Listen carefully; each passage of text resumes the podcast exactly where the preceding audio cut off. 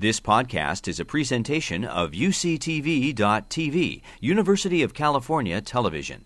Like what you learn? Help others discover UCTV podcasts by leaving a comment or rating in iTunes.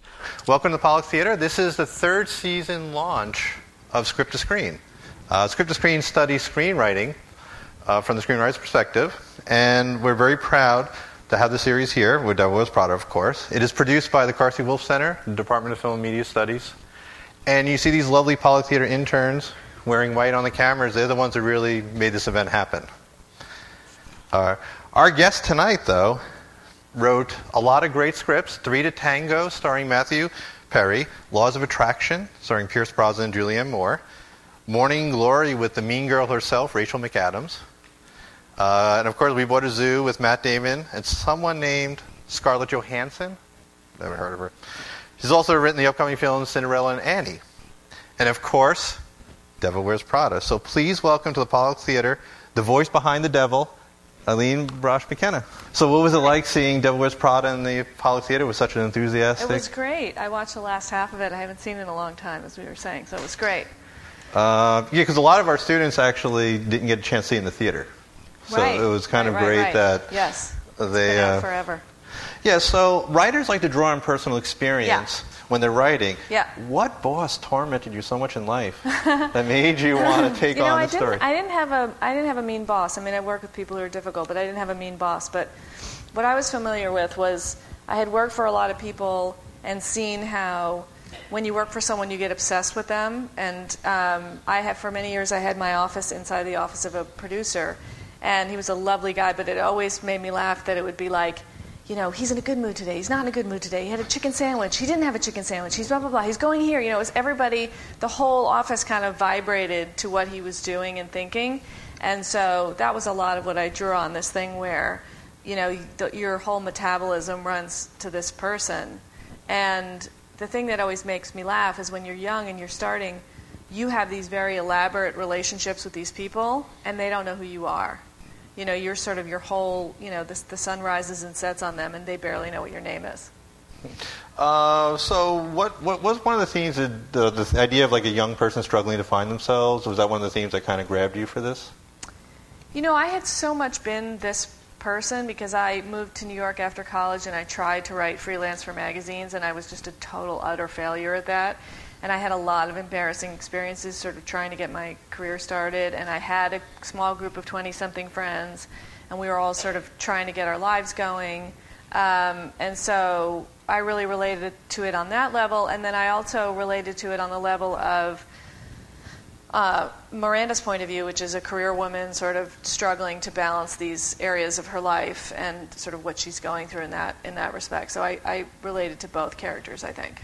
And talking about the New York thing, I found it really interesting that all her 20 something New York friends Yeah. mocked her career choice, Yeah. but loved the product gifts. Yeah. well, there's always yeah, the swag is always really popular with people. I mean, one of the things that makes me giggle when I watch the movie is, you know, you don't really get to keep any of that stuff. Like any of the clothes and stuff that they're lent or that are in the closet. The girl, it's not like she would have a suitcase full of stuff, but for the movie she does.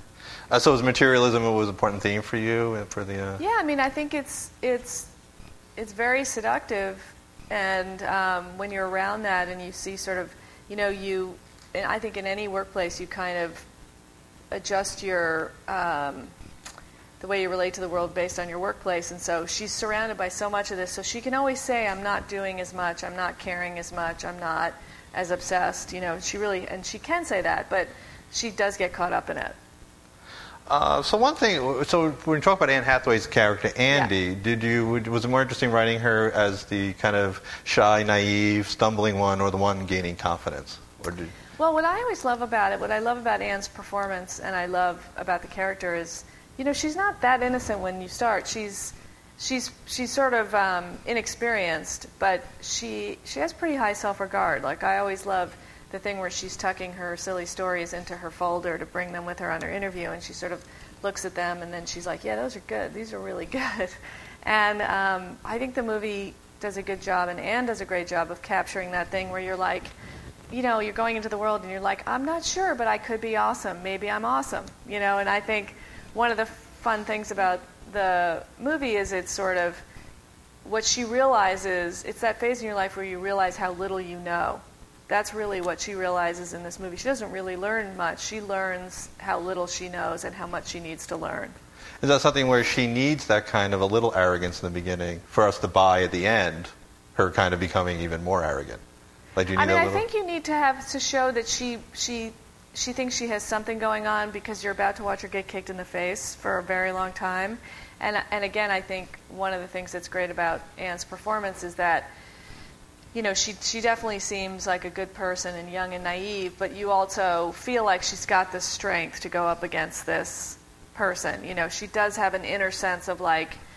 I, I matter. My point of view matters, and and if you would just listen to me, there's something there, and that is in fact what happens. I mean, Miranda does actually come to respect her, and so she's not wrong about that. And I, you know, when I was rewatching it now, I, I feel like it's a pretty. Um, I mean, I don't want to say it's like, you know, it's it's it's not that daring, but I, I think it's a pretty uh, honest attempt to try and depict a woman who is sort of in process and believes in herself in certain ways and doesn't in other ways. Um, but you know, she knows this guy's hitting on her, and she's saying a bunch of times to him, like, "I get that you're hitting on me." I mean, she's a pretty pretty confident, um, and I and I like that about it. I like I thought it came great off in the interview because you needed something to attract Miranda to her. right.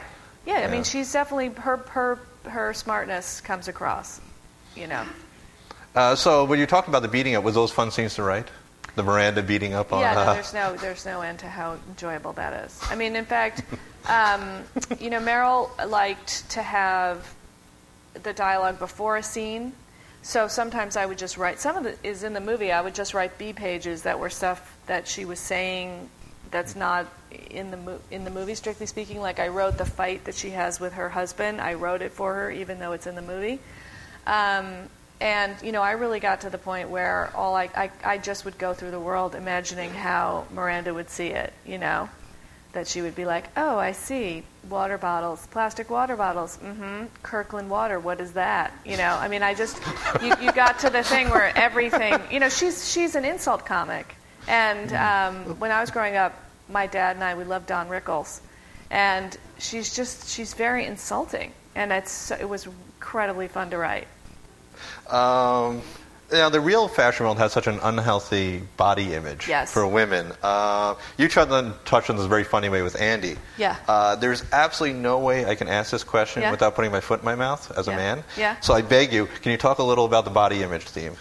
Well, um, you know, I, I don't. I actually think, in a strange way, I know it's it's a huge part of the movie, but I think it's probably uh, understressed with respect to what the world is like. I mean, being thin, it's a huge deal with those magazines. You just don't see people people of normal size don't work there. Women, um, and so whether or not they're going to Paris or whatever, the the assistants and the editors, they you kind of have to be skinny. And so, and obviously the models need to be skinny. So there's an enormous amount of time and energy and effort that goes into that and talking about that and talking about diets. And the magazines themselves are obsessed with it. And so we really wanted to, um, you know, that's, it was, it's just, it's very accurate. And so uh, Anne is actually sl- slender and she's padded a bit in the beginning of the movie because, um, so that you can see some difference between her and the other girls. But it's rather slight. But in that world, even being you know 10 pounds bigger than someone else is a big deal. Um, and I, I think all women have a very complicated relationship to thin and wanting to be thin and all that stuff, obviously. And so that stuff was also pretty easy to access. Um, you know, everybody has friends who have, you know, Emily has some variety of low grade eating disorder, and we all know people like that. And I think there's, you know, teeny part of every woman that really relates to that thing of trying to to adhere to that. So, you know, uh, I don't think the movie endorses it. I hope it doesn't. You know.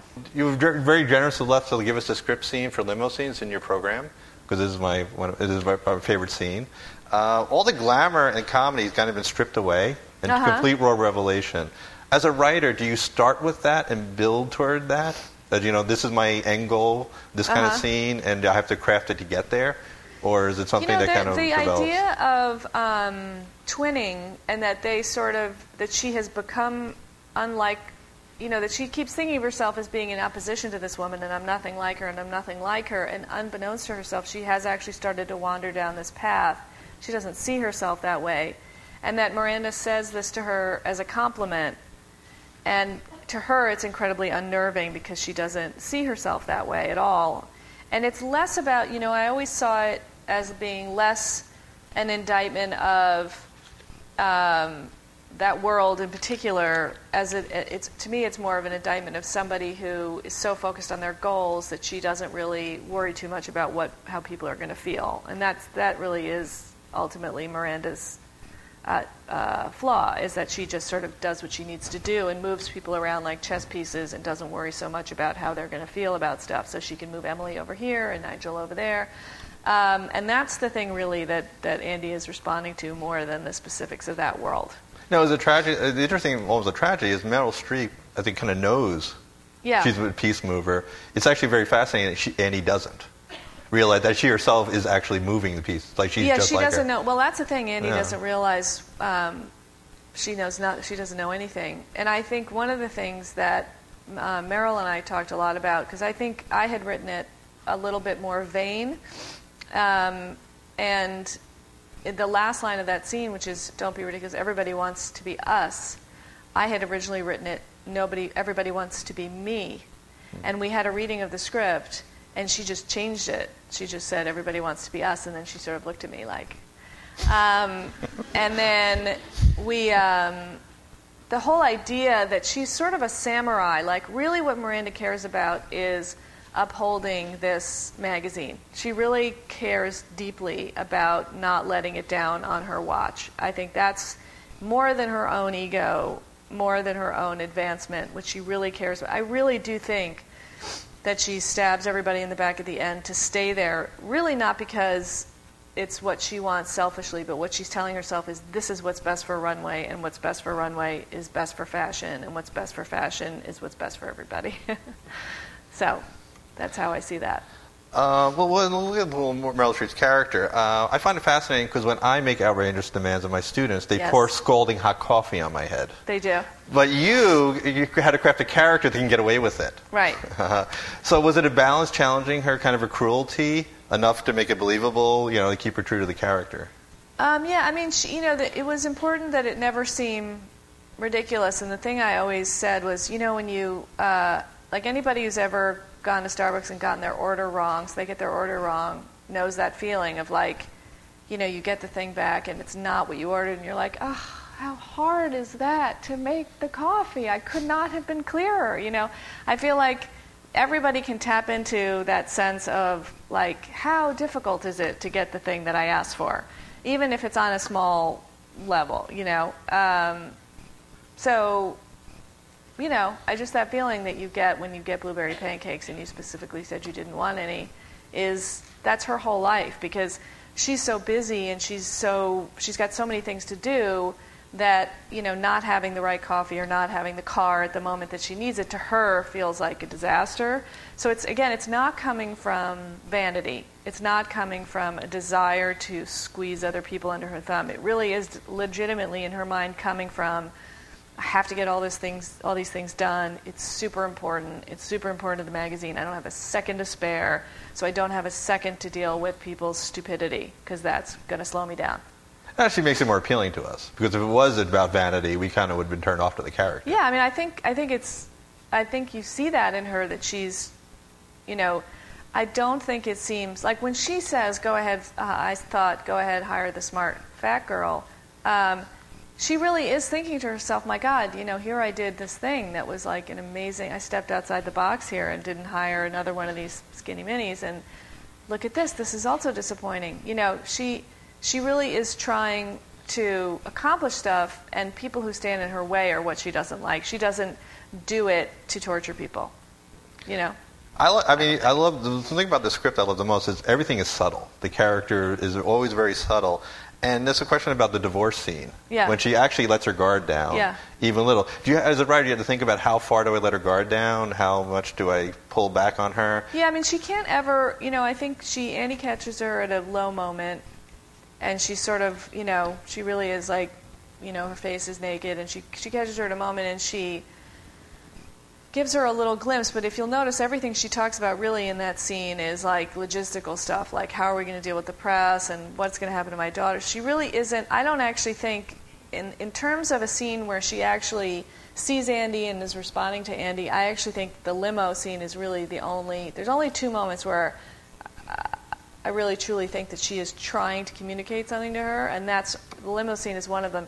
In the divorce scene, she really is in a way kind of talking to herself, which is why when Andy tries to be helpful to her, she's like uh, doesn't want to talk to her about it.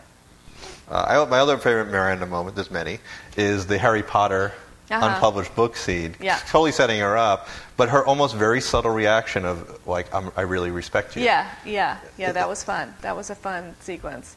Um, that wasn't, you know, that was a funny thing then because I can't remember where we were on the Harry Potter books, but they were like coming out so fast and furious then it was like, I think it says number seven on it, and I don't think that's right, but it was just, it seemed like, well, that's fine. There's so many of them coming out. Uh, and so, what was it like working with Meryl? uh, Since we're talking about a character. it was just, I was telling you, you know, they, we had written the script and we were sort of, they sent it to Meryl, we were waiting to hear, and I was walking down the street and the director called and said, you know, um, she's interested in doing it, I just have to meet with her, she has to approve me, him. And I knew he's amazing, and I knew she was going to love him, and I remember I sat on this very tall curb um, and I cried. I mean, I just could not believe. I knew she was going to say yes in that moment. That you know, I knew she would approve him, and I just couldn't. You know, we'd worked on the script for a long time, not knowing who it was going to be. And I remember saying to him a bunch of times, like, there were scenes where I would say, "Well, in this scene." Um, if it's not Meryl, we'll need a line here. If it's Meryl, we don't need a line, you know. So the first time through, I just didn't write those lines, thinking, you know, maybe we'll have Meryl, and if we don't, maybe I'll write those lines later, because I knew there was so much she could do without lines. And then when she signed on to do it, I got to go and meet with her at her house, and I really, uh, I remember everything about like where I was sitting, it was raining, and what I wore, and I was beside my. I mean, I just was beside myself because I think the way you know if you're really a fan of somebody's is whether you've seen all their movies without intending to. Do you know what I mean? Yeah. Like, I've seen every Meryl movie, and it wasn't because I set out to see them because they're Meryl. It's just her sensibility and what she chooses, and you know.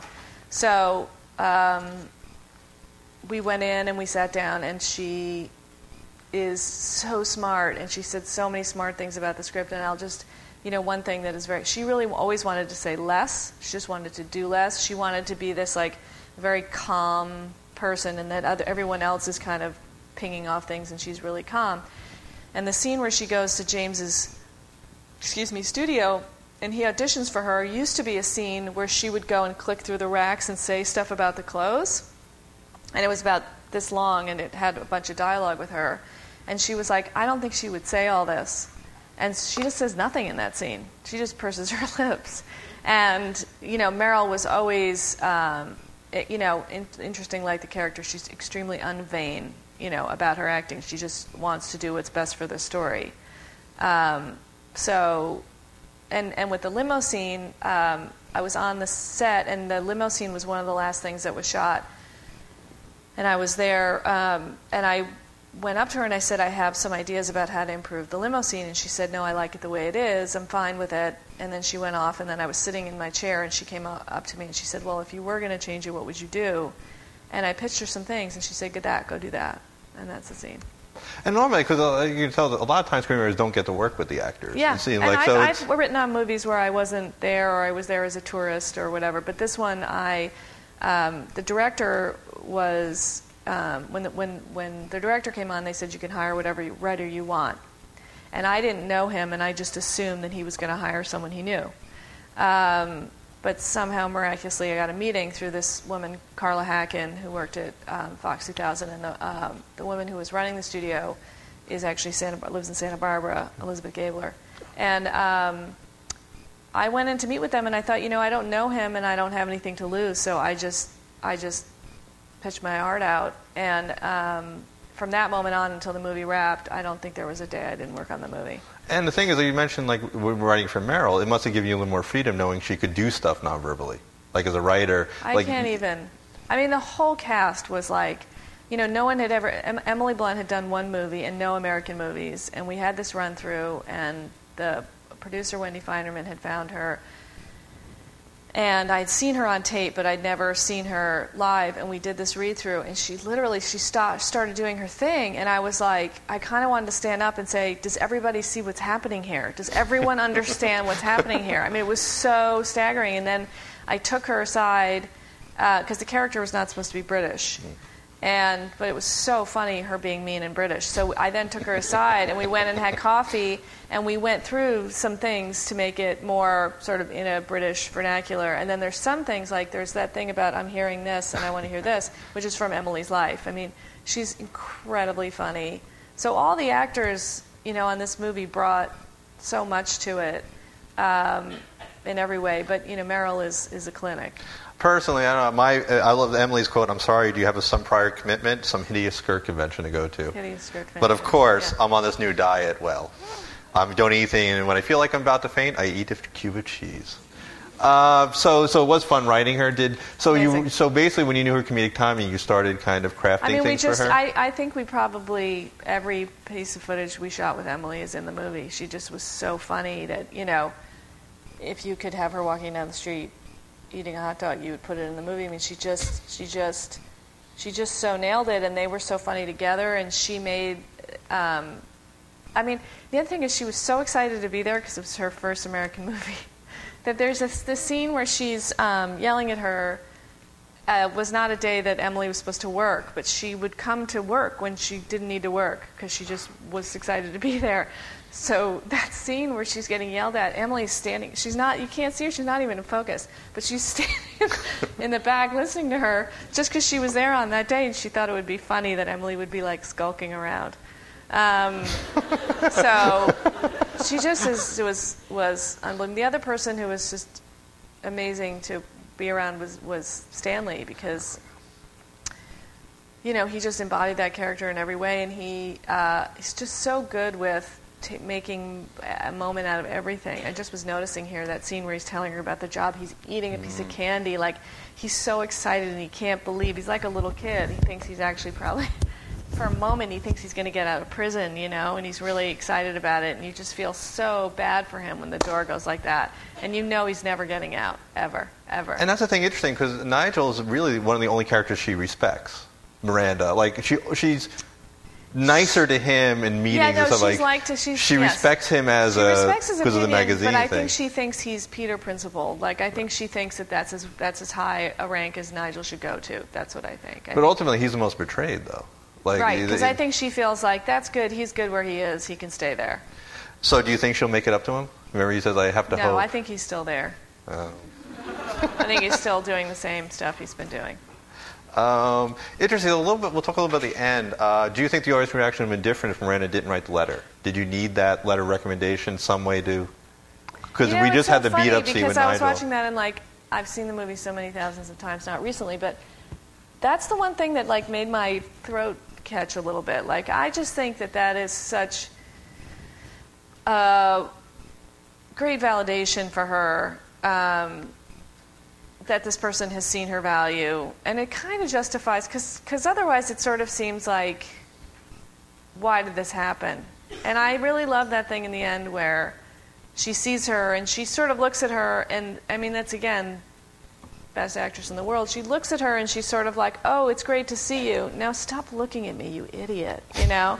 There's all those things in there. So um, I don't I find that, move, that movie, that moment kind of moving. Um, and so, is it, do you enjoy writing the ensemble piece because you have so many different characters Oh and kind of? Yeah.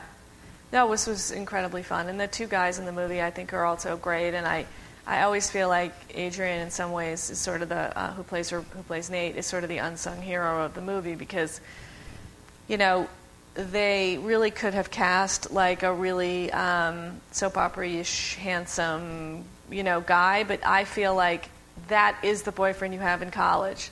That guy. I mean, Adrian in a lot of scenes is wearing his T-shirt. You know, like he is the guy with that hair and those T-shirts who plays in a band and wears those jeans. Like I just think he is so authentically your college boyfriend, and it's so hard to do. And I really was was realizing this time, like she's so mean to him, and like I'll be in bed in a second. Um, but I think he just both of the guys, the love interests, I think really go for it. You know, And it makes the audience feel more because we do like Adrian. Yeah, and you and know, and we do, and we're seeing it coming the whole entire movie. yeah, I like- love the line where he see the thing where he says, "I make port port wine reductions all day." Like he's he's not, you know, he really isn't uh, judgmental of her until she starts to round the bend. and blows off his birthday. Yeah, that was Yeah. ex- it's funny. I was watching, thinking that that might be interesting for students. That was excruciatingly. If there was one thing that we struggled with the most, it was uh, where is she going, and does she like? I had written scenes where they're out at a nightclub and there's a band playing, and she shows up late, or there's a dinner, or there's all these kinds of things, and then we just, you know, the budget was such that why why would we spend what would be an expensive thing to just basically have her disappoint him? And that's the whole point of it. And so the director came up with this great thing of the cupcake and the candle because really what you're expecting to see is her walking into a room full of people that are all having it right but we just could never find the right way to do that um, and you know i kind of like it later when he says what am i four years old because that's not what he's bummed about you know And it's actually a lot more subtle. Yeah. Like, you know, it's kind of intimate and subtle. Yeah, I don't know where I was watching now. I was thinking, when does she light? Is she really standing in the hallway? Like, when did she get those lighter? And, but it's a movie.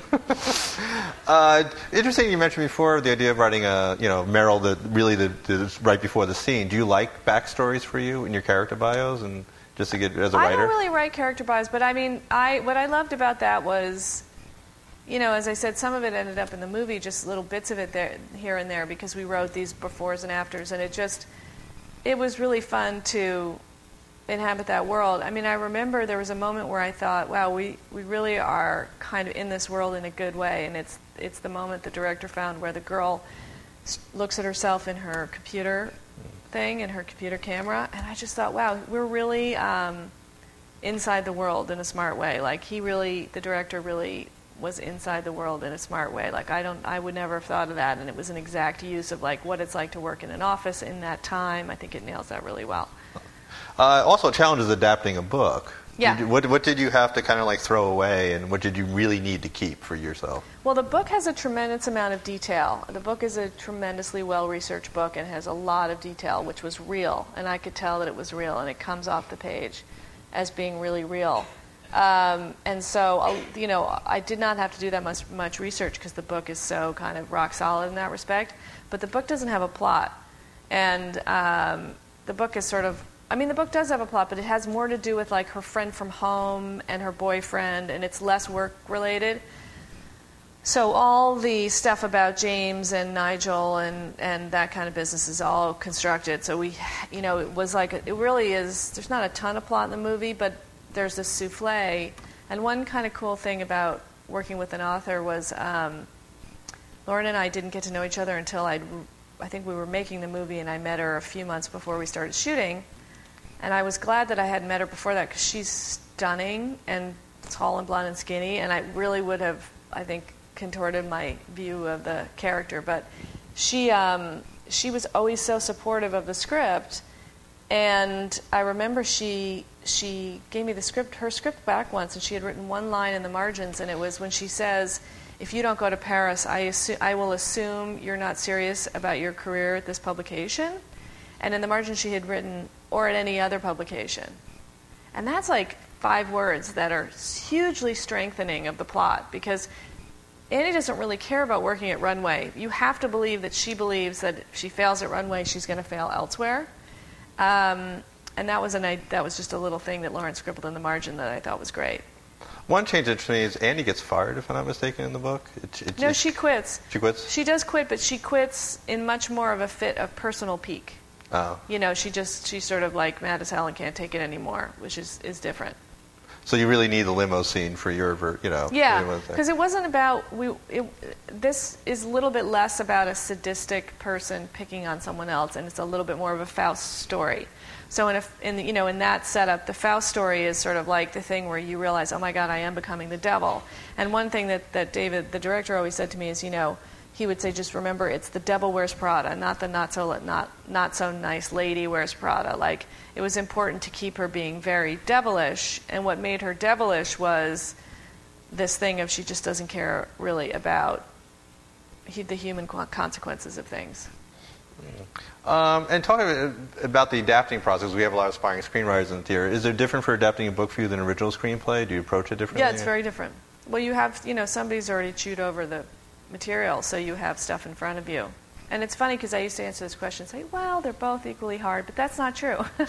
it's much harder to build an original story than to have something that someone has already laid down the tracks. You know, it's a different kind of hard, and it can be difficult in part because you're trying to use all these things, but it's it's it's definitely a comfort. You know, I always feel like whether I know the authors or not, I always feel like they're sitting beside me. You know, and uh, so you're right. You're already in conversation with someone when you start adapting a book, and so you're you're very much in conversation with a piece of material, and then you know, you sort of get, go away from it. And then, like, I had not looked at the book. I read the book once and then I didn't look at it for a very long time. And then towards the end, I went back to the book to see if there was anything that I was missing.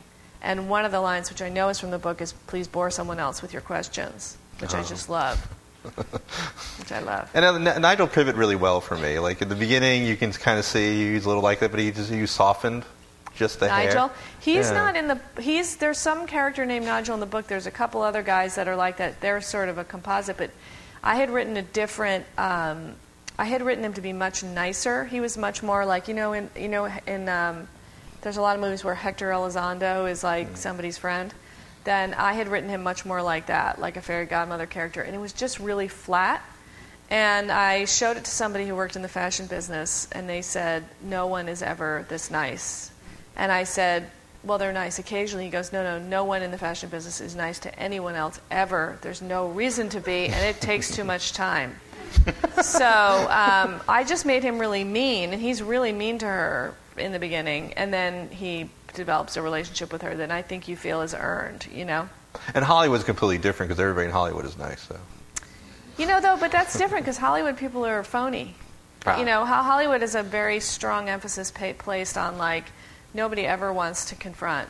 But for some reason in fashion, people are really, well, they're catty, they're catty, but they're not, um, they're not as like politic. And I think it's also like in Southern California, people are really like, sort of, you know, want to be nice. And in New York, they just they just don't even care. And working with the director, what was that experience like for you? Because he was amazing. I mean, he he. It's funny. He he kind of knew that when the movie came out, he kind of knew that it was going to be a um, signature movie for us, and I was like, "What do you mean? Every movie we make is going to be just like this." Um, he was an he's an amazing guy, and he from the very first moment that we started talking about the movie, we just had a very similar um, idea of it. And, and, I was just talking to him on the phone a few days ago, and I had um, been listening to City of um, City of Lights, which is the U2 song and he sent me an email and said, I've been listening to this new U2 song. I think it would be great for the movie. And I was like, oh my God. Like, we had a lot of things where we just saw that movie so similarly. We just lined up so similarly, similarly on it. And he was incredibly inclusive and, and um, you know, kept me around a lot. And I learned so much from him. I learned an enormous amount from him. And is that kind of that, that connection also then filters to the cast? So then the cast jumps on board with you and the director, yeah. and everybody's clicking. Yeah, we you know we had we had um, it was one of those things where people were kind of they got it and they were all everybody was in the right space. I think I feel like everybody was making the same movie, and that's not always the case. Well, we do have time for a couple of questions um, from the audience.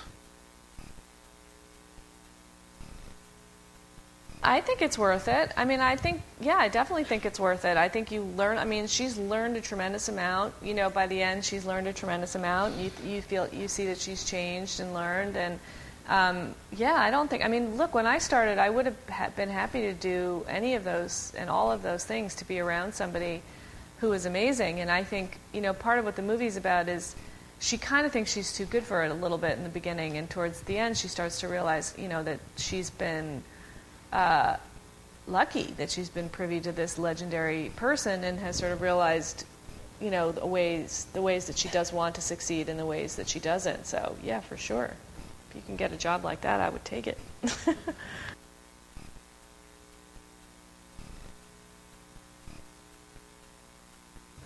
Well, the thing with Boston is supposed to be like she'll come visit him.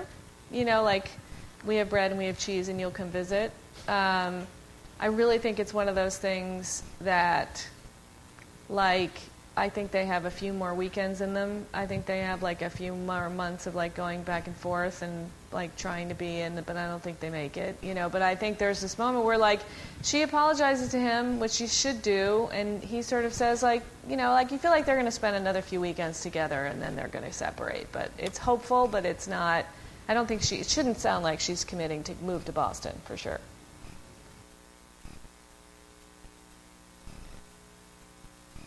I think that there's a lot of fields in which women are not achieving parity with men. Um, I'm not sure why. I mean, uh, you know, the answer about screenwriting is is I don't know, but I think it's going to change. It already has changed and is changing. I mean, I, I always say like I think that Lena Dunham has done more for women in film than every women in film panel combined. Um, you know, I think it's just um, people doing it. I mean, I, the thing I would say is that being a screenwriter is a lot like being an entrepreneur. It's like a lot like running your own business. And I think sometimes women go towards um, paths that are more laid out for them that they can kind of clearly see so that they can plan for their lives. And screenwriting, you really can't do that. I film in general, you kind of can't do that. You have to just sort of like throw yourself out there um, without a plan. And so I think it's going to change. I mean, film schools are already so that it's 50-50. So I think that it's it's just going to take a little time for for it to filter through. But you know, from my my point of view, I just would encourage women to take a chance on themselves and sort of bet on themselves. And the other thing about being a writer, any kind of writer, is you have to assume that what you have to say is important and that um, people should be listening to you.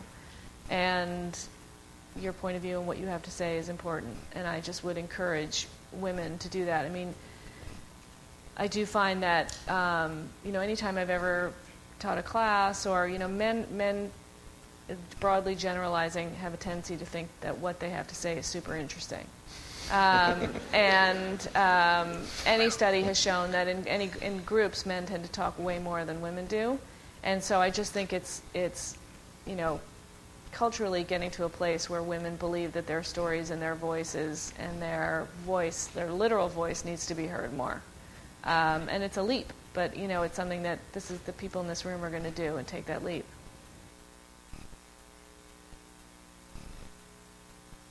I think that what I maybe didn't realize, I maybe thought that some people were lucky. Like I maybe thought, you know, you kind of have to be in the right place, the right time, and know the right people. And when you're young, you sort of it all seems like some game and some party that you're not invited to.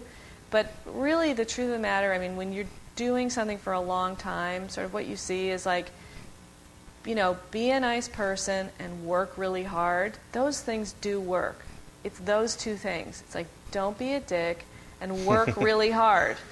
Well, we always end our evening on the same question. Yeah. So, uh, can you tell us about an early childhood movie theater experience that meant a lot to you? Yes. I can. I have an answer for that. Oh, sweet. Um, when I was, well, I don't know when it came out, but somebody will probably know when broadcast. I wasn't very young, but when broadcast news came out, it was maybe like 84, 82, 84, something like that. And I went to see it with my dad, and I often went to the movies with my dad. And we went to the Pearl River Theater, and I remember where we were sitting.